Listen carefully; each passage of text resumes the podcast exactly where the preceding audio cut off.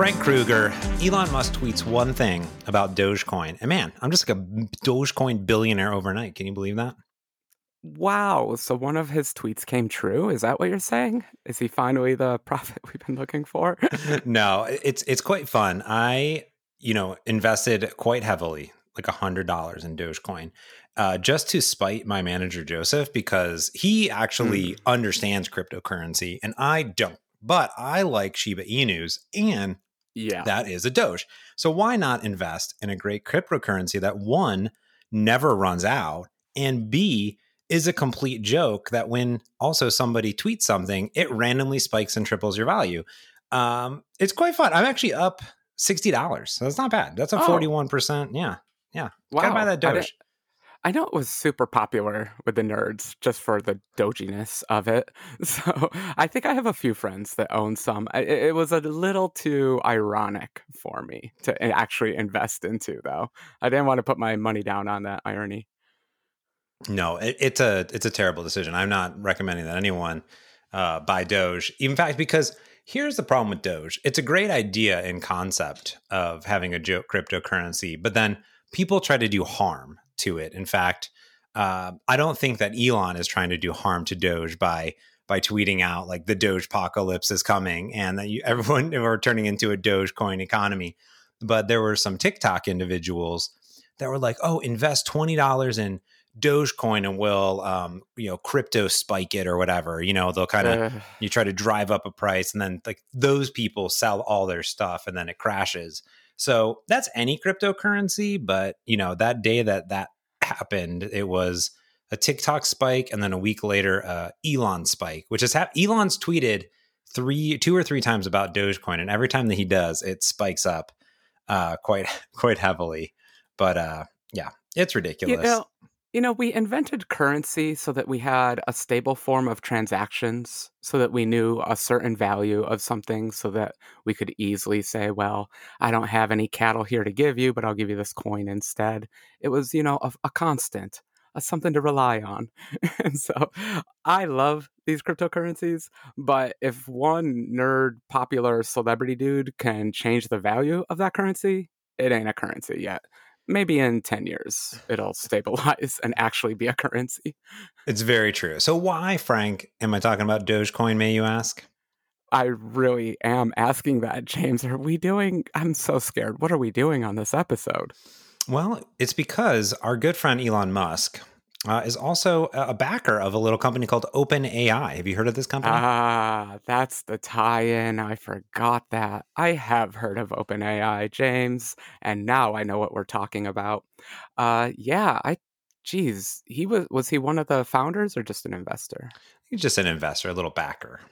Yeah, I think Microsoft is invested. Full disclosure. I'm hmm. not sure. Yeah, anyway, so I I'm excited because I want to talk about something and this isn't my idea necessarily. This came up uh on our Discord chat. It was actually a lightning talk idea that I just wanted to turn into an episode because I just want to talk about it. With further ado, I want to talk about GPT-3. James, have GPT-3. you heard of three? GPT-3? Yeah, it sounds like a hip hop song. I like it. I like it. I'm into it. Uh, no, I I have heard of GPT three because my colleague Abdullah went into our team's channel was like, so are all of our blogs just going to be auto generated by GPT three? And then my response was Google's a GPT three, and I was like, I know, you know, I, yeah. I guess I wasn't on the in of whatever was happening that day when this the thing was released. joke. Yeah, it, it, made its rounds on Twitter. In fact, um, especially uh, after we're done talking about this, I highly recommend people just go onto Twitter and search for GPT three to see experiments. You usually write it GPT hyphen three, and you can see a lot of fun experiments out there. But let's not get ahead of ourselves. So this is kind of a general purpose natural language processor. So it works with stuff you type out, words. And the G part, I think, stands for general, in that it can accomplish a lot, a lot, and a lot of scary tasks. And I mean scary by good. It does a very good job with language stuff. So, where to begin with this thing? Maybe some examples? Yes. And also, before we get to set examples, I do want to acknowledge yes, Microsoft did invest a billion dollars in OpenAI, a San Francisco based research lab founded by Silicon Valley luminaries, including Elon Musk and Sam Altman. It's dedicated to creating artificial general intelligence, which I did not know. So I have no prior knowledge to set investments uh, or anything. and true yeah. transparency, as people know this podcast, I work for said company of Microsoft, but not in this division at all. Whew. Yeah. There we go. Whew. Wow. Wow. Full disclosure. Whew. Okay. So when I first heard of OpenAI, I understood it to be someone, a, a group trying to research how do we prevent AIs from taking over the world. And to be thoroughly honest, I kind of dismissed it because I'm like, oh, this is the most Silicon Valley of Silicon Valley things you can get, right? Um, but uh, they started putting their money mouth where their mouths were and started actually releasing some neural networks. Mm. And I have my balance bot that doesn't work, but kind of works. and that's actually running open AI neural networks on it. Mm. So they are doing some of their open part in the open. But a funny thing about GPT 3, and this is from OpenAI, they are not releasing the source code to it and they're not even giving too many too many details on how it works because as they say it's a dangerous technology um, which kind of makes it scary to think that one company is in control of a dangerous technology but at the same time you have respect them for not releasing it because well let's let's talk about what you can do with this thing. So type in um, the headline of an article and it'll write you the article James. Mm, mm-hmm, mm-hmm, mm-hmm. And your very first question should be, well, is it an accurate article? And we're like, maybe who knows? is the information in it correct or false? Who knows? The scary part of it, though, is that it's well written to the point where you think a human wrote it. And just our natural, if it's written down, we tend to believe it bias that we have. So that's a scary application of the technology in that it can create a lot of false information out in the world. Yes. I'm looking here at this beta of the OpenAI uh, API in which there are a few things. So text generation is one. There's translations. They have speech to bash. That's ridiculous. Yeah. Uh, we'll talk about a few of those because those they, are kind of hilarious. Yeah, they have like Q Q and A things like that. Um, but yeah, the text generation, their their sort of prompt is is um, feeding in a bunch of of kind of bigger headline, like first paragraph. Like here's the first yeah. paragraph. Now write the second paragraph. Mm-hmm, mm-hmm. Uh, and it's writing um, real real words. This is, I mean, this is a real uh, real sentence in which makes sense in the context. I'm reading this. You know, they're they're talking about like text in, text out interface, and then the responses that using a Da Vinci model uh, that it says. And yeah, I mean, it says the roads. This is what it generated. This whole thing was about limits and strengths. It's like the road to making AI safe and useful is long and challenging, but with the support of the developer community, we expect to get there much faster than working alone. Powered by Microsoft Someone, Azure. Wow. Is it really? Oh my goodness. Yeah, that's what it says. Oh my gosh. oh boy. I, I, don't know if that's the GPT-3 though, to be honest with you. I mean, this is the uh, open AI technology open API beta. Is that the same thing or no? Um, it, it probably is. I think they might have a couple API beta. So what they did instead of releasing the source code to this thing, so you cannot download GPT-3, but they made it a web service instead. Yep, and they made it. it. a closed beta web service. And so that's them getting around the um, we're not going to show you how to create this monster, but we're going to let you use the monster, James. Uh, so yeah, so generation that that is a wonderful. I mean, what uh, what domain squatter hasn't always wanted a system like that? but you know, actually, robots write a lot of uh, news releases already, so it's just where do you draw the line, kind of stuff there. Um, but translation. That is an amazingly useful task, right? We we all want better translators. Um, as a software developer, don't we wish it was all just like a magical button that we could hit where our apps were magically translated into other languages? You know, so we can always have better translation. And then you brought up one of the weirder ones, and I've, there's been a lot of demos of this, but taking natural language and generating which one did you say? Well, I'll tell the one I know. Uh, you start ty- just start typing in your finances. You know, talk to this neural network. Tell it about your life, how much you're spending, how much money you owe, and it'll build an Excel sheet to track your finances over time. so like you just you know you talk to it like a therapist and it'll build you like excel sheets uh what which one did you mention earlier Was so this one is uh, speech to bash the input here was firewall all incoming connections support 88 on this machine and then it outputs IP tables dash A input dash P TCP dash dash D port 22 dash J drop, which like I would have never, I mean, who knows what that would have been, but I'm assuming that it, this is the, the demo website that I have to assume yeah. that this is correct. Yeah. Uh, isn't that fascinating? I mean, if you think about it, it's still translation. It's mm-hmm. just translating into something we've never been able to translate into before. We've always needed humans to generate code because that's i mean it's in the word we're encoding information into it. How do you go from a high level spec into a working program? This obviously is just a cute little tech demo um, but maybe once we get into describing how gpt works you'll understand that this is maybe a scary little tech demo like the fact that it can do this. Uh, there's other ones out there. I saw doing sql generation. So this is your give me a natural language query and it can hit a structured data source. So really wonderful for kind of user interface work. Especially if you take the next step and don't make people type in this stuff, but use an Alexa or a Siri or something like that. Yeah, very true. I'm looking here at a, a demo they also have, which is um, on Wikipedia.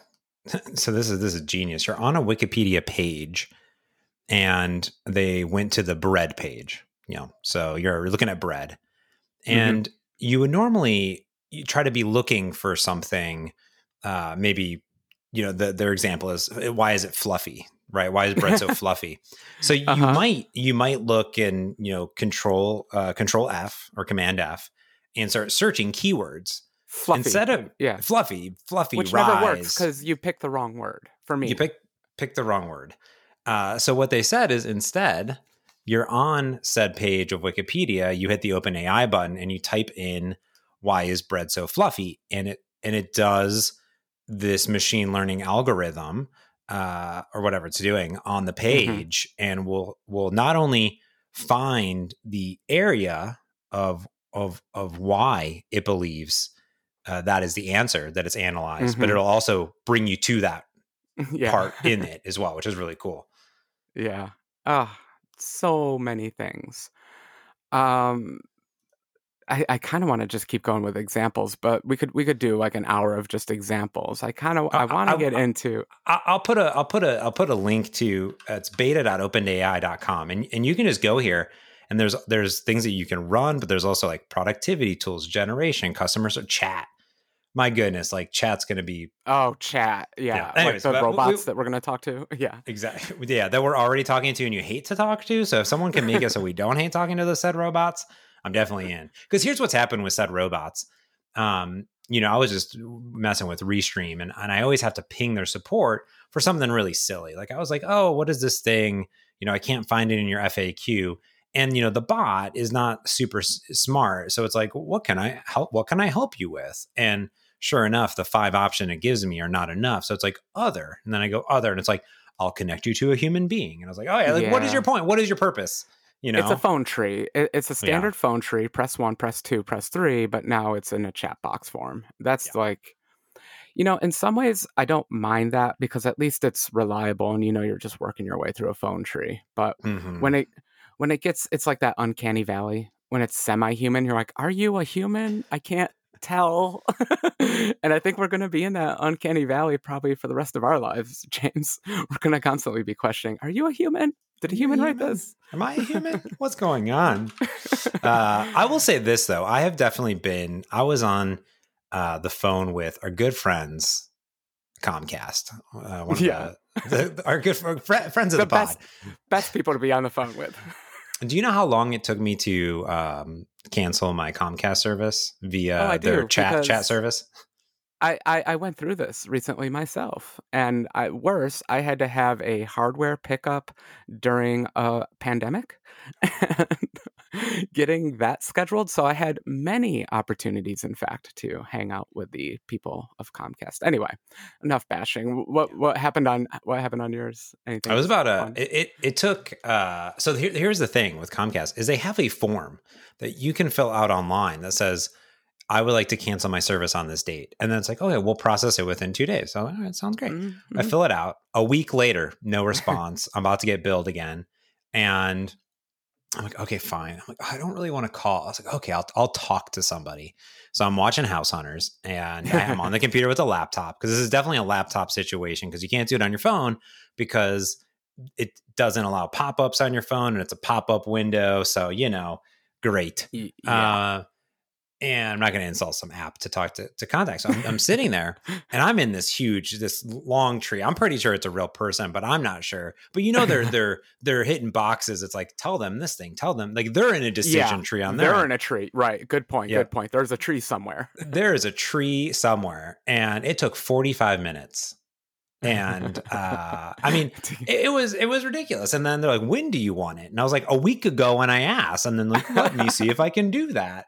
And then they're like, you know, they're like, where's that? I'm like, oh my God. I don't even know if it's even canceled. I have no idea. I'm, uh, I'm sure. going to log in while you talk about this. And we'll get an update. Did you'll know James- when your when your credit score takes a dip, you'll get a credit score notification or something like Gosh. that. Anyways, That's, I digress. Yeah. Uh, how did we get their Phone trees, right? They're terrible. Okay. So. Oh, how does this stuff work? We know how phone trees work. We're very well versed yes. in said phone trees. Yes, yes. Okay, so you may be listening, dear listener, that uh, and thinking, well, we've actually had pretty decent translation for a while. Google did it. Yeah, they kind of yeah. Uh, Microsoft has it. Uh, Bing Translate. I think that's what Twitter uses. Hmm. Um, yeah, translation's in a pretty decent state. Um, and we've had text generators before. They were kind of worse. they were a little bit ridiculous, but um, you know, they've been around. I think everyone who's learning to program probably writes one at some point. It's always kind of fun. The scary, most interesting, the most why everyone's really paying attention to GPT-3 is that those were always specialized tasks. Even if it was a program, you would handwrite a program to do, uh, let's say, Mm, translation's a bad example, but any of the natural language input things, um, you might train it to translate from English to French, English to Russian, you know, English to whatever, and back and forth. Very purposeful.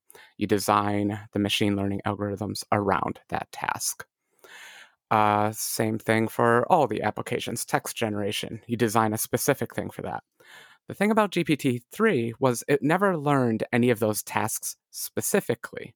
All it did was read the entire internet, mm-hmm. the sum mm-hmm. of human knowledge.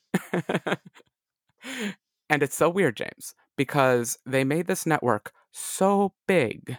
It has 175 billion parameters. So you can think about that as 175 billion floating point numbers, um, it's a lot 175 gigafloats of numbers is the sum of human knowledge wow, the correct example yeah. yeah and then when you wanted to do a specific task like translate this query into sql you just give it a few examples of it like here's here's one two three four five examples of how to translate this thing and it figures out the rest mm. this is very different from how current networks work where I would have to give it a hundred thousand examples and retrain it for that mm. task. This network is not retraining. It's trained. It's been trained. It's it's a hard task to train this thing. It is a and, yeah, it is a pre-trained piece of software. So like for example, I want to talk about like what you mean by what you would feed it.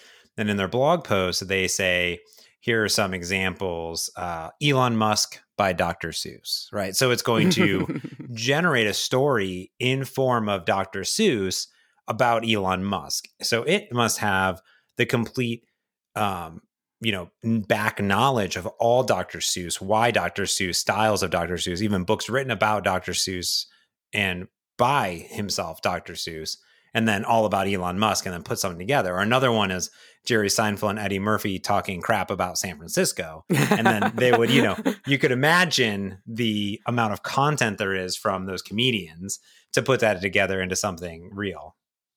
God, can you imagine? Like it read the internet. I, I forget what they said the training uh, corpus was, but I, it was as large as we got. We just fed it everything. You know, um, why not? Right.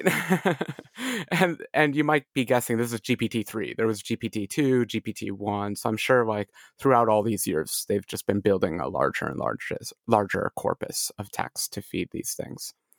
And it's kind of interesting, um, just to generalize a little bit here. Uh, this has been a bit of a trend in neural networks of if you want a neural network that does something interesting or creative or does it well, basically, writing is a creative exercise. Um, the you got to kind of take it through some baby steps first. Uh, Google's voice synthesizer, uh, why am I blanking on its name? WaveNet or something like that. When they were first training it, they just gave it audio. They didn't tell it go from text to speech, go from speech to text. They're just like, here's some audio and this thing would just blurt out nonsensical English, like blah blah blah blah, blah, you know, just making up words, making up phonemes, and just trying to get the rhythm of the language and the sound of the language. Once that was trained, then they would narrow the network down to a specific tax, task of go from t- uh, uh, text to speech and be able to synthesize a good sounding natural voice. And when they went through that process, this network, well, you've heard, you've heard the best of Google. It's pr- uh, really close to human quality speech at this point. Yeah, it can be super duper scary. Uh, but you know what's not scary? Our sponsor this week, Syncfusion. Wow, what a transition! I'm hitting awesome. it all cylinders. Uh, listen, our good friends over at Syncfusion, they have everything that you need for your mobile apps, web, app, web apps, desktop apps, or anything that you're building. They got dashboards, they got controls, they got all those amazing things that you could possibly want and need. I use it in all my applications, including Island Tracker, all sorts of goodies in there. I use uh, charts, graphs, different input controls, up and down expanders, all that stuff that I didn't want to write myself or uh, didn't want to grab, you know, a bunch of different packages. Syncfusion had everything for me in one nice little package. All you got to do to go is syncfusion.com slash merge conflict. You can check out all their controls for whatever you're building. .NET, non.NET, you name it, they have it. Go check it out, syncfusion.com slash merge conflict. Thanks to Syncfusion for sponsoring this week's pod. Thanks, Syncfusion. Yeah. So, okay, listen, it's fed all this data, right? It has everything. Now, one thing though about neural networks is usually they're getting smarter, right? Because you're feeding it more and then you're constantly training it. How smart can this actually be if it's pre-trained. You know what I mean? Like right. The stuff that it's generating. It looked good, but is it actually good or is it just happenstance? So I'm going to answer this question in two ways. Okay. Uh, number one is it's generally slightly worse than the best of class in each field but it's also not like the worst in those fields. It's usually like number two or number three. So, say you want to do English to Russian, um, might miss a word here or there, but it's a generalized network, right? So, I just want to put that aside. So, hmm. um, you right now you can still win by a very specifically trained ML application. But the beauty of this thing, obviously, is its capability to generalize and all of that. But yeah, right now. But can you imagine like this is 175 billion parameters? What if you do 300 billion? you know, mm. it's just how big of a supercomputer can you build at this point? Um, so while it's still a slight underachiever, um, you have to think it's still smarter than all those other networks, right? Just just from its ability to not have to retrain for those specific tasks. Now, answer number two is because it's a general thinger, it's not trained on a specific task, it's able to lead in a million new categories of tasks that we've never tried before because it's already trained, it's already executing. So, uh, how well does it do in the financial statement Excel sheet generation category? Well, it's top of the class because no one else has ever been able to do that before. So, like, it's opening up a whole frontier. So I almost don't care how it compares to those other ones because it's opening a, such a big new playfield. Yeah, I think that what's really unique about that is is that it's going to possibly unlock all those scenarios like you're saying. I'm looking at uh, Sheriff, who um, I think is Sheriff. Is this the person? No, this person works uh, somewhere else. But I was reading an article about different puts, and I believe this person built a layout generator for with Ooh. JSX code. So what he did is he said, describe the layout that you want. This is really oh neat. oh yeah okay a web layout you mean like a UI a user interface. Generate a user interface. So the first one that uh, he put in here was um, um, a button that looks like a watermelon and it gives a button with a pink background with a green circle. And then the next one because, is because because it has such general knowledge. Like if I were to write the thing that goes from text to UI, I I wouldn't have thought to include watermelons, James. It just would not have occurred to me. That's the beauty of a general knowledge. Sorry, it, I interrupted you. I just got but, so excited. But, but you're right because it knows that a watermelon pink on the inside and then green on the outside. yeah. That's the border of it. So it's like, okay, how do what, how do I describe it that? Understood border versus interior. These yes. are abstract concepts. There are no hieroglyphics for these concepts. it's crazy. And then the, the other one that um, he put is large text that says, "Welcome to my newsletter," and a blue button that says subscribe. And uh, sure enough, it definitely yep. puts it in there. Now it puts it it put it in. This is funny. Is the first time he did it, the text was actually white, so it was the same as the background of the page. Oh, and then funny. he said, but then he said large text in red, and then it just made it red. Yeah, it's a new programming language. It's a Crazy. new CSS, if nothing else. Like translation, what is a compiler? It's translating from a programming language into bytecode. Yeah. Um. Yeah. I hope no one's done bytecode yet. I mean, that's such a finicky language; it probably wouldn't work because you got to be really precise. But you know, maybe with 500 billion parameters, it could do it. okay. Um. Yes. Yes. Okay. So I keep singing the praises of this thing, but mm-hmm. I want to address a couple subjects. Number one is, as y'all know, all neural networks are biased. And the biggest bias this neural network has is, is, is that it was fed English. So, at the current state of the art for this puppy, it is uh, an English network, which is kind of weird. So, um, it's able to do translations because it figures out other languages, oddly enough, um, but it's definitely biased towards English right now. Yeah, that makes sense. That makes sense. Yeah, a little bit sad, but um, I guess we can deal. Um, the other part, um, I don't know how open they're being with the beta. I've been waiting for it for a while, James. and I'm very excited to ever get into the beta, but I don't think it's I don't know if it's ever going to happen. Like they really ask for applications and that kind of stuff. Mm. And so I don't know I don't know if like I don't like the idea of OpenAI. I don't know how to phrase this right. You don't how like are we the, as you, app developers ever going to use this thing? you, you, don't like that OpenAI is is closed AI in this sense. Thank you. Thank you. Yeah. Well said. This yeah, this is why you're here. You you can explain my thoughts. Um yeah. So like I want to put all of these features into all of my apps, but at the same time it's, you know, I'm going to have to start paying for someone and all that stuff. And so I really start to wonder if this is going to become a commoditized technology in that Microsoft will release one, Amazon will release one, etc uh, or if OpenAI actually has an advantage in this situation. And now we have a new gatekeeper. Welcome to 2020. A new technology has been invented and a new gatekeeper for that technology. No, it is very true. I mean, I could imagine a scenario that helps with all sorts of different applications. You know, um, even your application like iCircuit, like build me a circuit that blah blah blah, right? Yeah, it just like for builds real. it, or or yeah. um, you know, I could think of just even creating UI or like there's there's all sorts of different things that I'm sure like we're saying doesn't even um doesn't even calculate, right? Like imagine you had a scenario where you have lights on like Philips Hue lights and you just talk to it like, "Oh, can you make it a little warmer?" or "Can you set it to can you set it watermelon? To, make my white exactly watermelon. Yeah. Make it the watermelon. Oh, can you set the tone to a sun, a sum, a summer sunrise in in May or you know what I mean? Like in or what you know, it, it could be anything because poetic, yeah. It could be poetic. And the idea is it's general purpose. I think that's one thing yeah. that you stuck you said it stuck out to me. And what I've had forever, and I've seen you talk about machine learning models, AI, we've talked on on this podcast more than any other topic, is we're building models to do a thing something goes in and something goes out. You, you feed it ones and zeros coming. You know what I mean? It's like yeah. true, it's true or false. It is a hot dog or it's not a hot dog.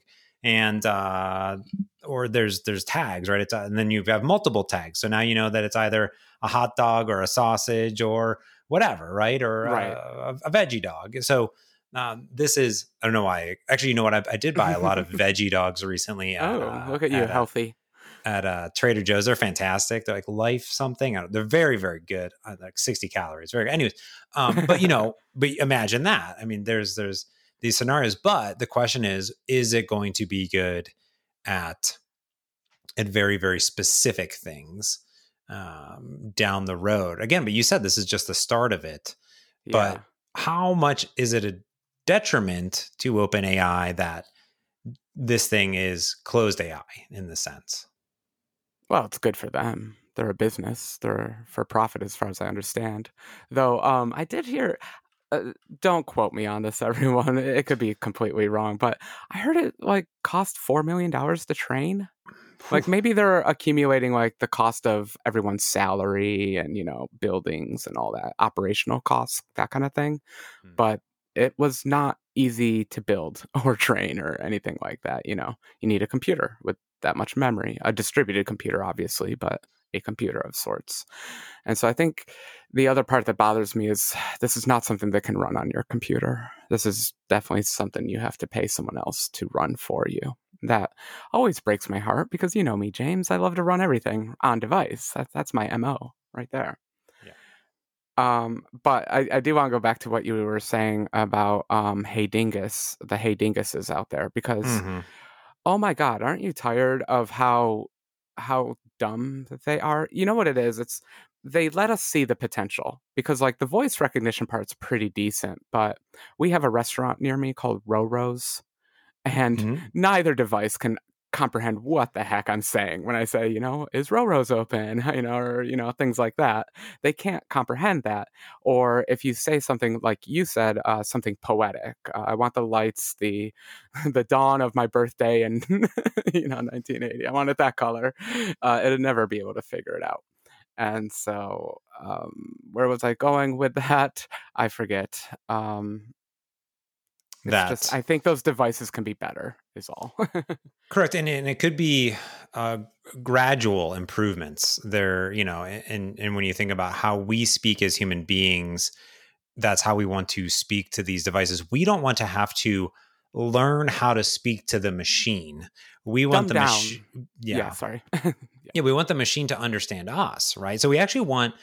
We don't want to dumb down to the machine. We want the machine to rise not to our level, but closer to our level, right? We don't want a a matrix situation up in here. Yeah. But also why would why would they harvest humans? I mean, we don't generate that much power.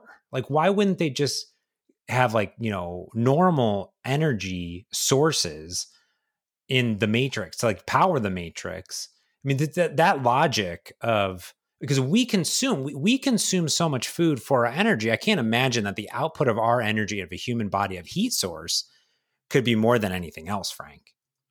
You know i was having this argument while camping and we were in tents and the argument was whether humans could create enough hot air to create condensation with the tent, given the amount of air gaps in the tent. so I was literally having this argument of how much energy can we produce? You know, is the matrix valid? Is it valid?